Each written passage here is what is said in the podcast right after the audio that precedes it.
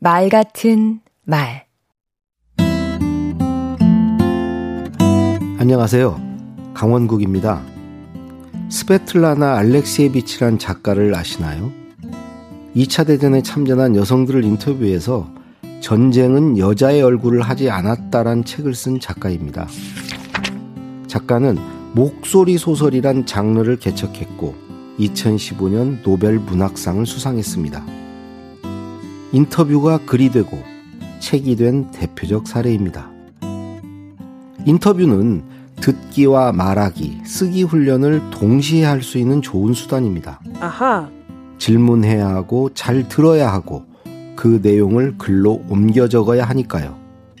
그래서 말하기, 듣기, 쓰기라는 세 마리 토끼를 함께 잡고 싶은 분에게 저는 인터뷰 글쓰기를 권합니다. 친구끼리 혹은 가족과 인터뷰를 해보세요. 제자가 스승을, 사원이 사장이나 임원을 만나서 할 수도 있겠지요. 우선 인터뷰를 하기 위해서는 질문지를 작성해야 합니다. 이 과정에 정성을 들이면 대화 소재를 발굴하고 인터뷰 상대를 이해할 수 있게 됩니다.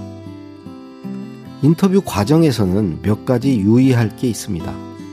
먼저 인터뷰는 취조가 아니라는 사실입니다.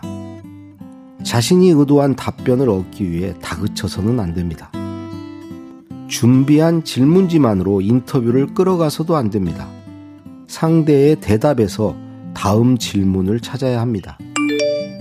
사전 취재나 조사는 충분히 하되 아는 채를 해서도 안 됩니다. 배우려는 자세로 궁금한 걸 하나씩 하나씩 물어야 합니다.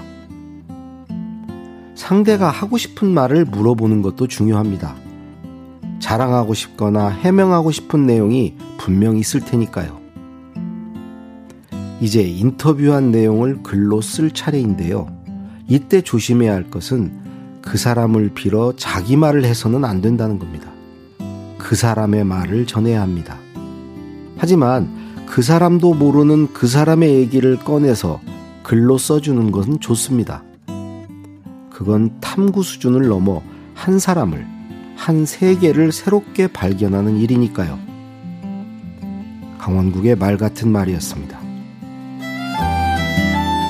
구체적인 시간 속에 살고 구체적인 사건을 겪은 구체적인 사람을 연구하면서 다른 한편으로는 영원한 인간을 들여다봐야 한다.